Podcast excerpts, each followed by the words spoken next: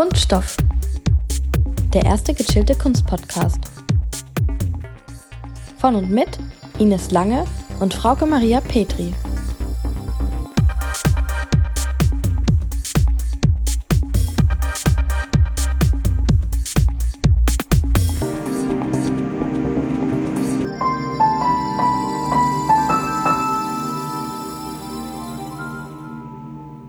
Hallo alle zusammen! Hallo und herzlich willkommen zu einer neuen Ausgabe von Kunststoff. Eurem Kunstpodcast.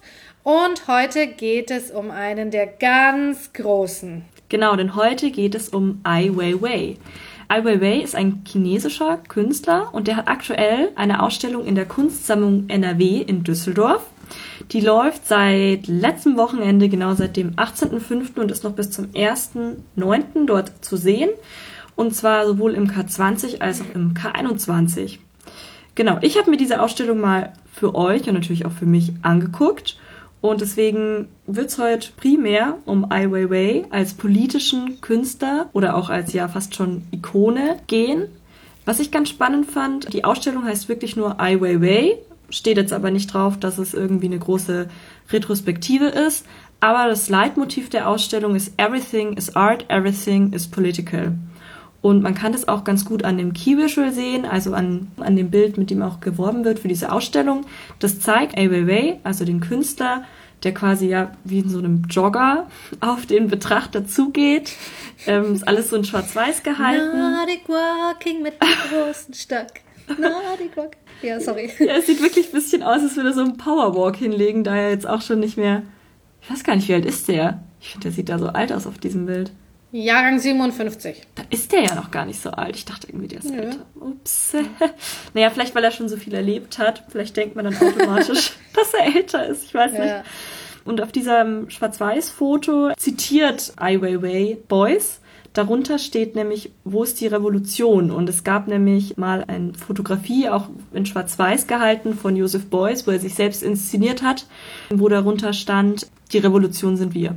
Und es ist auf jeden Fall insofern ganz spannend, weil es ist natürlich ein sehr politischer Künstler, Ai Weiwei, und er bezieht sich quasi auf einen anderen sehr politischen Künstler, einen deutschen politischen Künstler, Joseph Beuys, der eben auch in Düsseldorf vor allem gewirkt hat.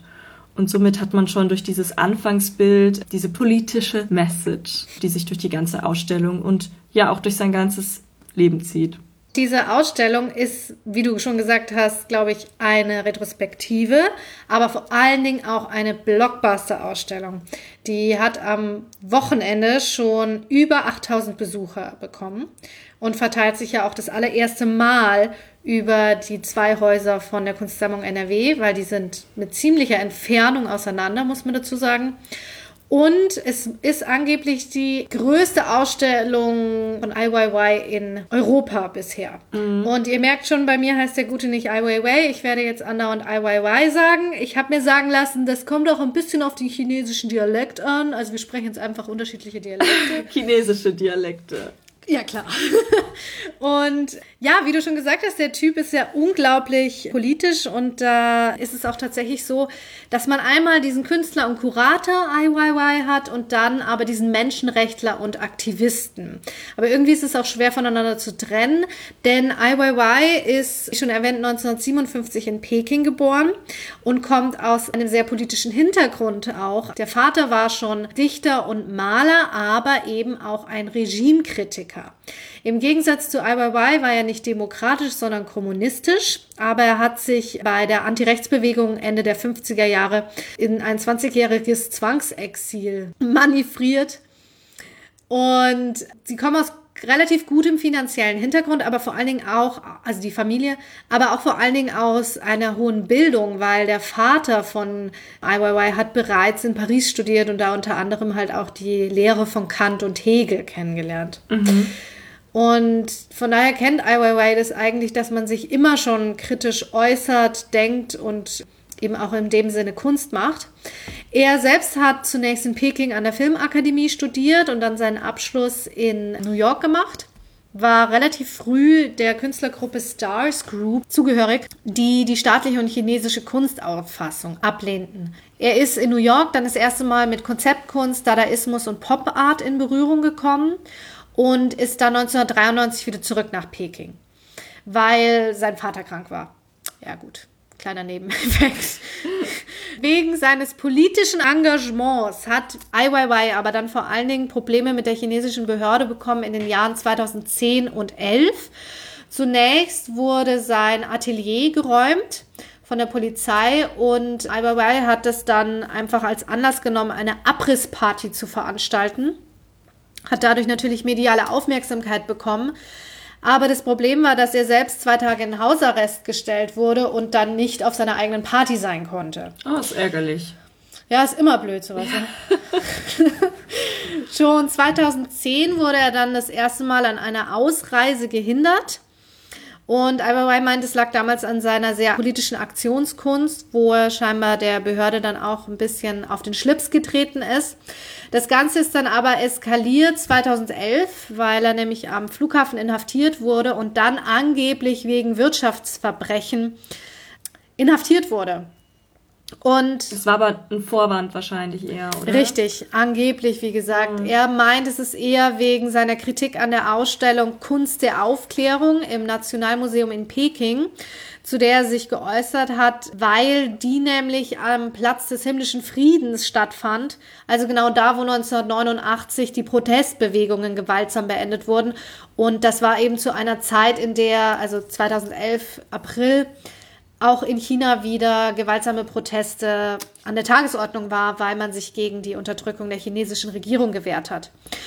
Okay. Und daraufhin wurde Ai dann inhaftiert, beziehungsweise er ist eigentlich verschwunden. Keiner wusste, wo er ist. Keiner wusste, wie lange er wegbleibt. Seine Ehefrau hat Redeverbot bekommen. Mehrere Menschen aus seinem Umfeld sind verschwunden, darunter auch sein Anwalt. Und Ai wusste es geschickt, immer gleich die Medien zu informieren und auch Social Media zu nutzen, um eben multimediale Präsenz zu bekommen und aufgrund dessen quasi internationalen Schutz als öffentliche Person zu bekommen, auch von demokratischen Mächten. Und es gab sehr viele internationale Protestaktionen gegen die Inhaftierung. Die war insgesamt drei Monate dann, nämlich April bis Juni. Und ich muss sagen, das ist genau der Zeitraum, in dem ich gerade nicht in Düsseldorf bin und ich finde es echt lang. Also. Das ist witzig, weil ich dachte mir nämlich so, ich habe immer gelesen, so, weiß ich nicht, 81 Tage oder so. Und ich dachte mir immer so, naja, weil es kommt schon sehr viel in seinem Werk vor. Also es, denke ich, hat ihn sehr krass beeinflusst und er verarbeitet das auch viel in seinem künstlerischen Werk, wie wir dann auch noch sehen werden an dem Beispiel. Und ich dachte mir immer so, okay, drei Monate, ne? Ich kann, ich kann mir jetzt natürlich nicht vorstellen, wie es ist, in Haft zu sein. Aber was ich das Krasseste daran fand, wo ich es dann so ein bisschen verstanden habe, dass das irgendwie auch so ein einschneidendes Erlebnis ist, ist diese psychische Folter, die da hinten war, weil ihm nicht gesagt wurde, wie lange er in Haft bleiben muss. Es war ja keine normale Haft, sondern er wurde ja wirklich auf jeden Schritt hin kontrolliert. Also da waren ja Gefängniswärter, die ihm bis auf die Toilette und in die Dusche gefolgt sind. Hm. Immer zwei Stück, meine ich auch. Mhm. Und es gab dann auch irgendwie immer so, er hatte so einen Tagesablauf, ne, so ganz, ganz komische Rituale, wo er in der Zelle auf und ab geht und also sieht man eben dann auch später in seinem Werk. Echt krass. Und ja, ja ich denke, das ist auf jeden Fall wichtig, wenn man irgendwie sich mit ihm beschäftigt, das so ein bisschen zumindest im Hinterkopf zu haben. Letztendlich war die Begründung Steuerhinterziehung und er wurde dann tatsächlich zu 1,7 Millionen Euro Strafe verurteilt. Und jetzt fragt sich natürlich jeder, okay, wer hat jetzt 1,7 Millionen Euro? Und er hatte da echt unglaublich vielen globalen Rückhalt, weil das Ganze konnte er fristgerecht aufgrund von Spenden zahlen. Wahnsinn. Und das Kranke ist dabei, es gab einen sehr hohen Anteil anonymer Spenden aus China. Also Leute, die sich eigentlich nicht trauten, gegen, also gegen das chinesische Regime zu argumentieren oder zu, sich zu äußern, aber dann eben so Anteil an dem Fall. Diese Mediengewalt ist natürlich auch sehr bedeutend für die Situation Deutschland-China, weil man darf nicht vergessen, also ihn verbindet sehr viel mit der Stadt Berlin aufgrund dessen, dass sein außerehelicher Sohn in Berlin wohnt. Und aufgrund dessen wird ihm jetzt zum Beispiel von China auch die Bigamie vorgeworfen. Gut, man kann sich aus allem irgendwas zurechtlegen, aber er hat halt vor allen Dingen 2011 eine Gastprofessur von der Akademie der Künste in Berlin erhalten. Die hat er auch angenommen, konnte aber nicht kommen, weil er nämlich bis 2015 einfach mal Ausreiseverbot bekommen hat. Und 2013 hat er dafür aber tatsächlich den deutschen Pavillon auf der Biennale mitgestaltet. Das heißt, er hat quasi Deutschland auf der Biennale 2013 vertreten. Und zwar mit chinesischen Höckern, die zu einer Rauminstallation zusammengebaut wurden. Sehr spektakulär gewesen. Ich habe die auch gesehen. Und vielleicht ganz kurz zu dieser Beziehung Deutschland-China. Die Dame, die damals dafür verantwortlich war, dass Ai Weiwei ähm, dieses Werk zeigen konnte, war nämlich Susanne Gensheimer. Die hat ihn damals darauf angesprochen, ob er das nicht gerne machen wollen würde. Und Susanne Gensheimer ist nämlich mittlerweile auch die Leitung der Kunstsammlung NRW. Ich denke, das ist auch eine interessante Connection. Aber es zeigt ja auch, dass IYY zu Deutschland eine sehr enge Beziehung pflegt. Er ist dann auch, nachdem sein Reiseverbot aufgelöst worden ist, nach Berlin gezogen und hat hier bei mir gleich um die Ecke, wo ich gerade bin, im Prenzlauer Berg sein Atelier und dort auch gewohnt. Allerdings angeblich nur bis 2018. Wo der Gute jetzt gerade ist, konnte ich leider nicht herausfinden. Wo man ihn jedoch letzte Woche treffen konnte, war in Düsseldorf. Er war nämlich zu der Ausstellungseröffnung sogar dort im K20 und was vielleicht ganz zu Anfang ganz spannend ist zu sagen bei dieser Eröffnung, das wurde auch gefilmt und das packen wir euch auch in die Show Notes oder versuchen das irgendwie zu verlinken. Und da gibt es eben auch ein Interview mit ihm, mit ein paar Vorrednern von Kuratoren und es ist auf jeden Fall, wenn man in die Ausstellung geht und sich für ihn interessiert, sehr spannend, das anzugucken. Bevor wir zur Ausstellung kommen, kurz die Hard Facts. K20, K21, also Kunstsammlung NRW, ist jetzt noch bis 1.9. die Schau von Ai Weiwei zu sehen. Regulär der Eintritt 12 Euro, ermäßigt 10 Euro. Und vielleicht noch mal kurz, jeder erste Mittwoch im Monat ist immer frei am Abend Eintritt. Also falls man sagt, man möchte das vielleicht mal nutzen. Äh, was natürlich super krass ist, dass diese Ausstellung über zwei Gebäude geht. Und wie Frauke auch schon erwähnt hat, die Gebäude liegen nicht zusammen ich habe mir jetzt gefragt, okay, was macht am meisten Sinn, wo fängt man an? Ich war zuerst im K21 und offiziell wird im Internet auch darauf hingewiesen, dass das der sogenannte Teil 1 ist. Ich finde aber, die beiden Werkkomplexe, die dort gezeigt werden, kann man auch zuerst auf jeden Fall ins K20 gehen. Ich fange nichtsdestotrotz deswegen jetzt mit dem K21 an. Dort ist im Keller seine Schau gezeigt. Geht man ein Stockwerk weiter hoch, findet man dort noch bis zum 16.06. übrigens Ed Atkins. Da hatten wir ja auch schon mal einen Podcast dazu gemacht, so viel dazu. Aber geht man in den Keller im K21, findet man eben den ersten Teil der Ausstellung von Ai Weiwei. Äh, man wird schon begrüßt durch dieses ähm, erwähnte Key Visual, wie er auf einen zugeht. Dieses Bild findet man aber nicht in der Ausstellung, also damit wird quasi wirklich nur geworben. Und es ist quasi ein Raum, der mit vielen ja, Raumtrennern auch durchtrennt ist. Es gibt dort im verschiedenste, auch sehr große Installationen von ihm. Und die erste, die einem gleich so ins Gesicht springt, ist nämlich der Laundromat. Den hatten wir auch neben vielen anderen Werken auf Instagram in eine Story gepostet. Die sollte jetzt mittlerweile auch in den Highlights sein. Und das ist ein Werk, auf das ich später auch nochmal zu sprechen kommen werde. Nichtsdestotrotz ganz kurz zur Beschreibung. Bei diesem Werk sind ganz viele Kleidungsstücke, nach ja, Art und Weise, also zum Beispiel nur Jeans oder nur T-Shirts aufgehangen und tritt man näher hin und hat eben auch den Hintergrund dazu. Es gibt so kleine Infohefte in der Ausstellung. Erfährt man eben, dass das alles Kleidungsstücke sind, die bei der Auflösung eines Flüchtlingslagers 2016 von Ai Weiweis Team mit nach Berlin genommen wurden, dort gereinigt und eben jetzt in dieser Ausstellung als Werk zu sehen sind. Man fühlt sich bisschen wie in so einem Thrift-Shop, man merkt dann aber schnell, das ist alles zu penibel und zu perfekt ausgerichtet, jeder Kleiderbügel.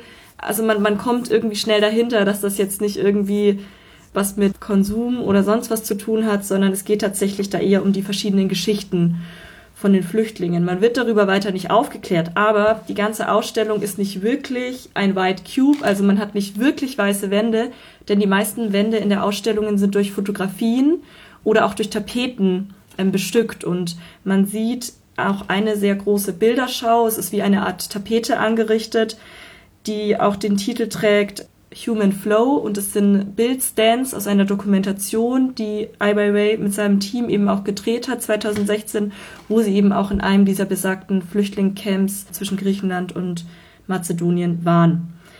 Genau, das ist so das eines der ersten Werke, auf das man stößt. Biegt man quasi gleich rechts ab, so findet man da aber eher etwas jüngere Werke von ihm, nämlich aus seiner Zeit in New York, wie du schon erwähnt hattest. Mm. Da hat er ja studiert. Das fand ich jetzt auch super spannend, weil ich finde, man kennt immer nur seine krassen, großen, raumeinnehmenden politischen Werke. Ja. Aber deswegen ist die Ausstellung auch wirklich ganz viel mit ja, Fotografien auch bestückt.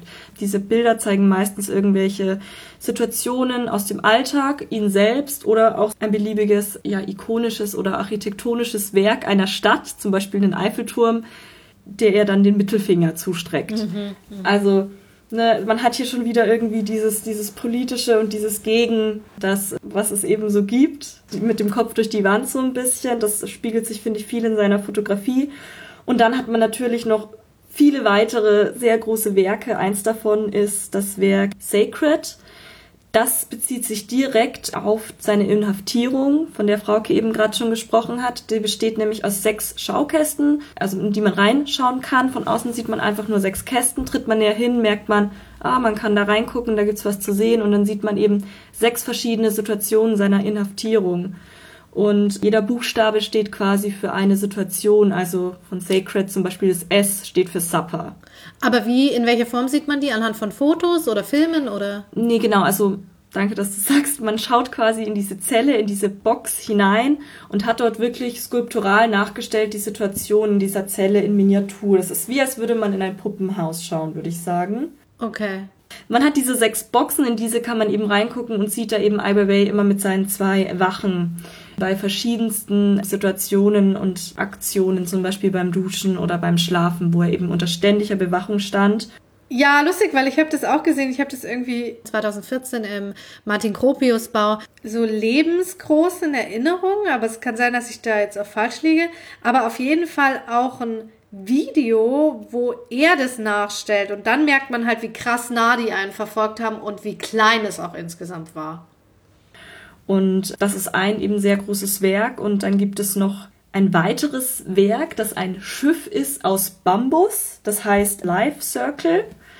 Das ist auch super verrückt, weil diese riesige Bambusskulptur ist wahnsinnig durchsichtig und gleichzeitig sind dort auch wieder ein Objekt zu finden, das er auch ganz oft verwendet und das auch so ein bisschen mal auf seine Herkunft anspielt, nämlich chinesische Tierzeichen, die er immer wieder in Werken vorkommen lässt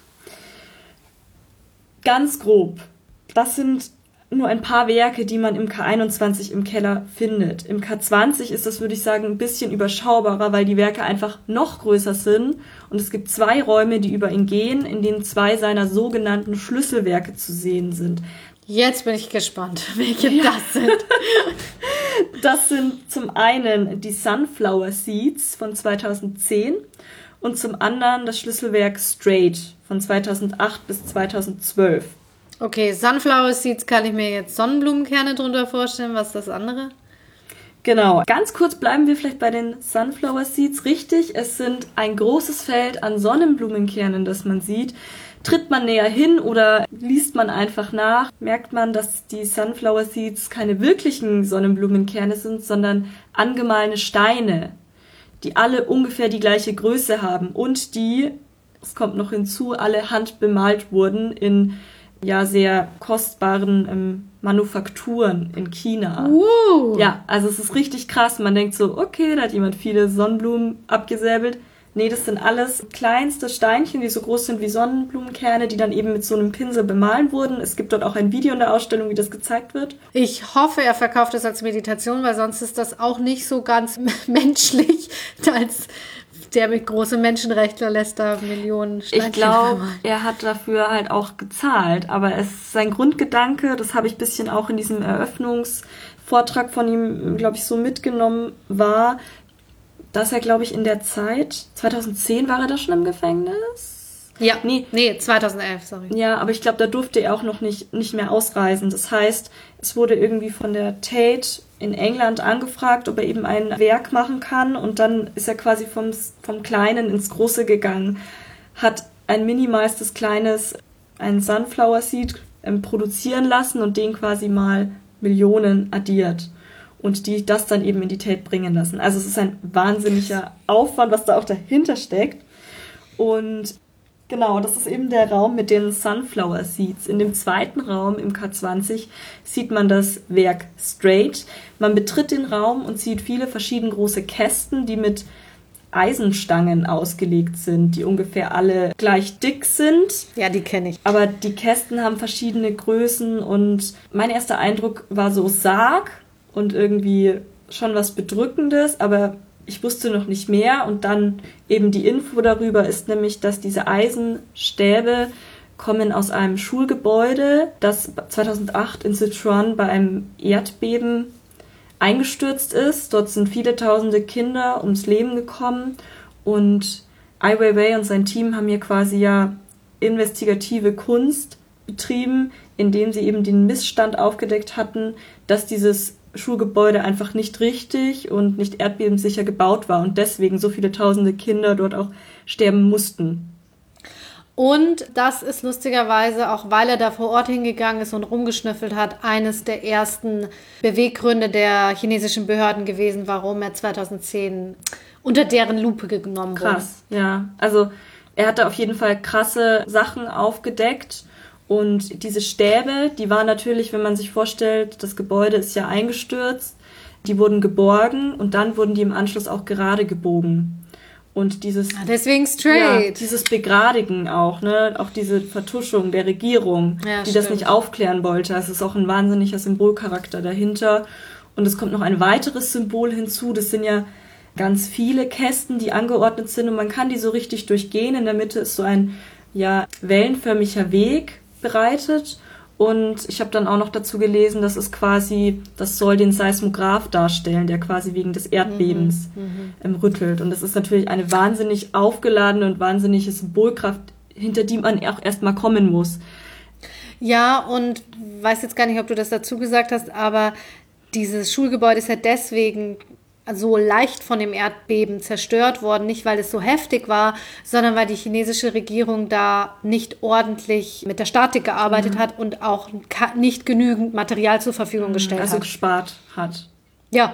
An den falschen Schlicht und einfach gespart. Stellen. Ähm, und ich denke, das zeigt ihn, er ist wahnsinnig aufklärerisch unterwegs und vielleicht noch kurz nochmal zu seiner künstlerischen Praxis in diesem Eröffnungsvideo oder in dieser Eröffnung sagte eben auch ein Kurator, im Falk Wolf, und das fand ich war eine sehr interessante Beobachtung, wie man vielleicht auch auf das Werk von ihm blicken kann, ist, dass er im Endeffekt eine Art Sammler ist. Also er sammelt Materialien, wie zum Beispiel diese Eisenstangen oder auch bei ähm, dem Laundromat hatten wir das, diese Kleidungsstücke, bereitet die wieder auf, sei es jetzt durch diese Begradigung im wortwörtlichen Sinne oder eben durch Waschen, Bügeln und macht daraus dann eben fast so eine Art Erinnerungsort, würde ich sagen, weil diese Orte mhm. doch, finde ich, auch eine gewisse Aura haben. Und das Schöne ist, die Ausstellung gibt den Orten auch Platz, dem Besucher auch Platz.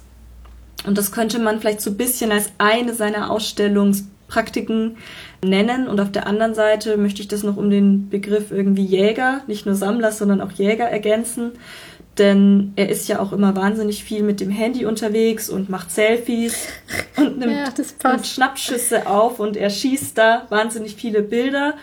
Ja, fast schon inflationär, dass es eigentlich gar keinen Wert mehr hat, habe ich das Gefühl, ein Bild mit ihm zu haben, weil er schon mit jedem ein Bild hat. Und deswegen neben diesem investigativen Künstler eben so ein bisschen dieser Begriff Jäger und Sammler, den ich da so ein bisschen eben auch mit Hilfe dieser Eröffnung in den Raum stellen wollte. Ja, finde ich super. Und er hat ja auch diesen Stinkefinger vor so Gebäuden oder was weiß ich. So oft irgendwie auch in verschiedenen Varianten, dass das so eine lose Ansammlung von Bildern ist, die dann in bestimmten Ausstellungen wieder neu aufgrund der Komposition wieder neu zusammengeworfen werden. Also ich habe versucht, diese Werkreihe mal zu googeln mhm. und manchmal wird sie Fuck Off genannt aber nur deswegen, weil sie halt irgendwann mal unter dem Namen ausgestellt wurde. Und an sich ist es eine lose Ansammlung von Fotografien. Ja, das habe ich auch so wahrgenommen. Die hatten auch eine wahnsinnig große Zeitspanne. Zum Beispiel die Fotografien, die in Peking entstanden sind 93 bis 2003 und davor die New York-Fotografien 83 bis 93. Also dass das jetzt immer genau zehn Jahre sind, ist vielleicht auch irgendwie so eine Kategorisierung, die im Nachhinein da irgendwie auch mm. passieren sollte. Und ich habe auch wirklich das Gefühl, und das kam auch, finde ich, bei dieser Eröffnung, bei dem Interview mit ihm raus, er ist wahnsinnig stolz, dass gerade diese zwei sogenannten Schlüsselwerke zusammen jetzt endlich mal in einer Schau zu sehen sind. Und ich denke, es soll vor allem auch um diese großformatigen, aber auch eben politisch aufgeladenen Werke gehen. Und ich denke, das ist ihm wichtig. Und deswegen ist die Schau auch unter diesem Leitmotto, denke ich, Everything is Art, Everything is Political aufgezogen.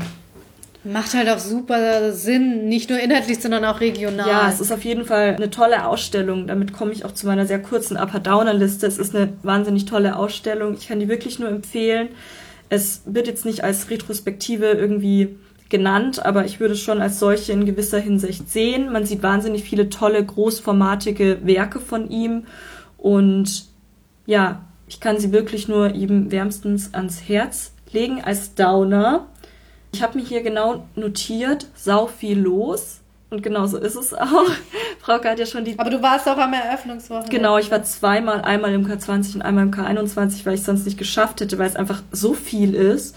Und ja, es ist einfach wirklich sehr großer Ansturm man wartet und ich finde, das ist immer auch von dem Klima so, es ist was Politisches, man möchte sich darauf einlassen, man möchte sich auch irgendwie auf diese Kunst einlassen. Es ist ja auch doch irgendwie was Emotionales, was einem jetzt vielleicht nicht so kalt lässt.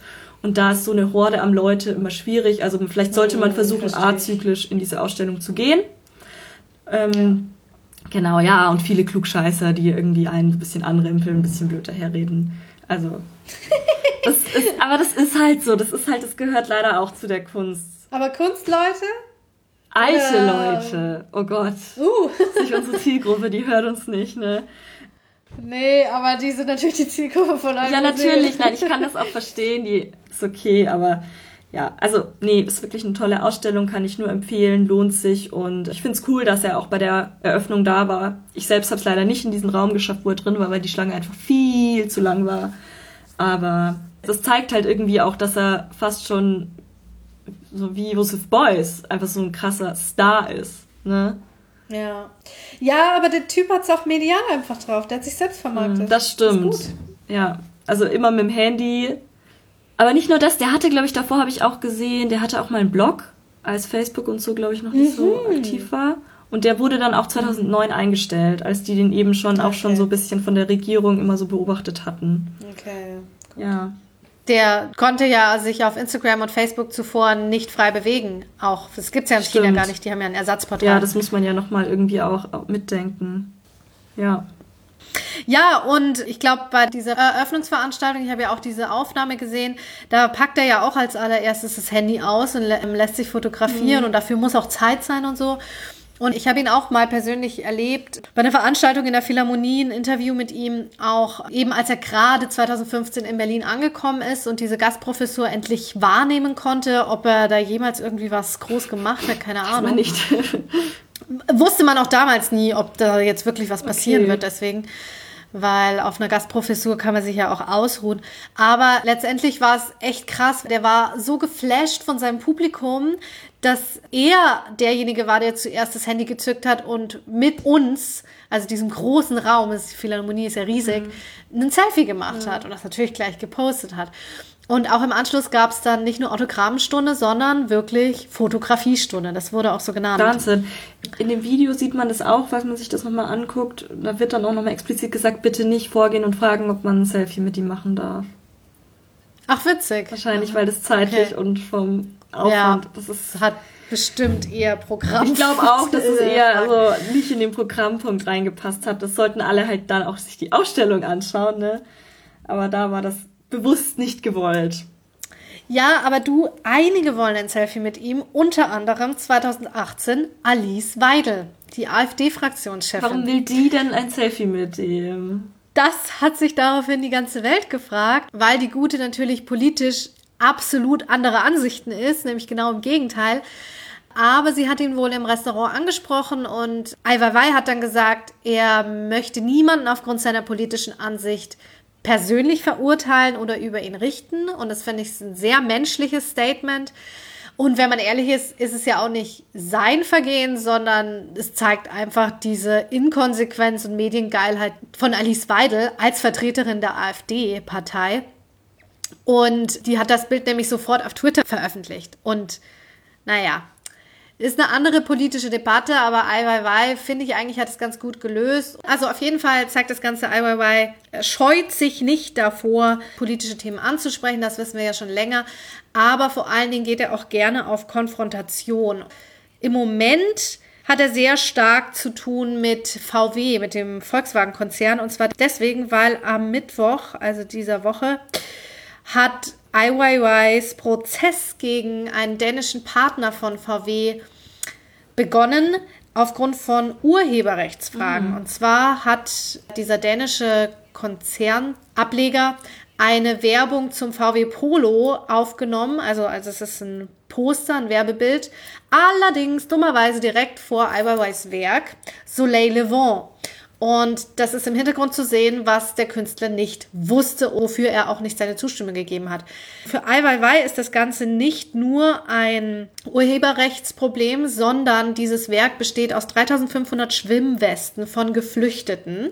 Und damit ist dieses Thema natürlich politisch. Mhm aber auch vor allen Dingen menschlich eine Frage, weil Eiberwei hat dieses Werk zum Weltflüchtlingstag an der Fassade des Museum Kunsthall Charlottenburg in Kopenhagen installiert und in dem jetzt natürlich ein Konzern wie VW das Ganze für seine Marketingzwecke missbraucht, ist das natürlich nicht nur ein Angriff auf die Menschheit, sondern zeigt auch irgendwie kapitalistisches Desinteresse. Mhm. Also einfach nicht hinterfragt. Und es ist auch ein bisschen krass für so einen Großkonzern. Allerdings argumentiert man, oder so heißt es zumindest von Usern auf Instagram, dass man in Dänemark natürlich Kunstwerke im öffentlichen Raum fotografieren darf. Mhm, okay, das ist dann so die Gegenposition quasi. Ja. Aber auch hier hat zur Prozesseröffnung oder Ankündigung IYY auf Instagram natürlich, wie könnte es anders sein, den Stinkefinger aufs VW-Zeichen mhm. gezeigt und das Bild gepostet. Das haben wir auch gerepostet auf Instagram. Und er geht natürlich in Schwimmweste zum Gerichtsprozess und twittert und Instagram direkt aus dem Gerichtssaal. Ja, es ist halt auch eine Selbstinszenierung. Also Vollkommen. Und ich glaube, das ist ein ganz großer Punkt. Aber es geht auf. Er macht das unglaublich gut. Und es hat vielleicht angefangen zum Selbstschutz aufgrund der Beobachtung durch die chinesische Regierung. Aber letztendlich hat er es dadurch zu einem Medienhighlight ja. geschafft. Ja, also, und ich würde ihn auch definitiv nicht zuletzt durch diese Parallele nochmal zu Joseph Beuys als wirklich so eine Art Kunstikone sehen. Ich glaube, wir hatten da ja auch ja. mal über Ikonen, ich glaube, das war bei ähm, David Hockney drüber geredet, aber ich mhm. würde ihn da genauso irgendwie sehen. Also ich habe auch das Gefühl, man kennt ihn und man weiß, er ist politisch und er hat eine Stimme, die er nutzt.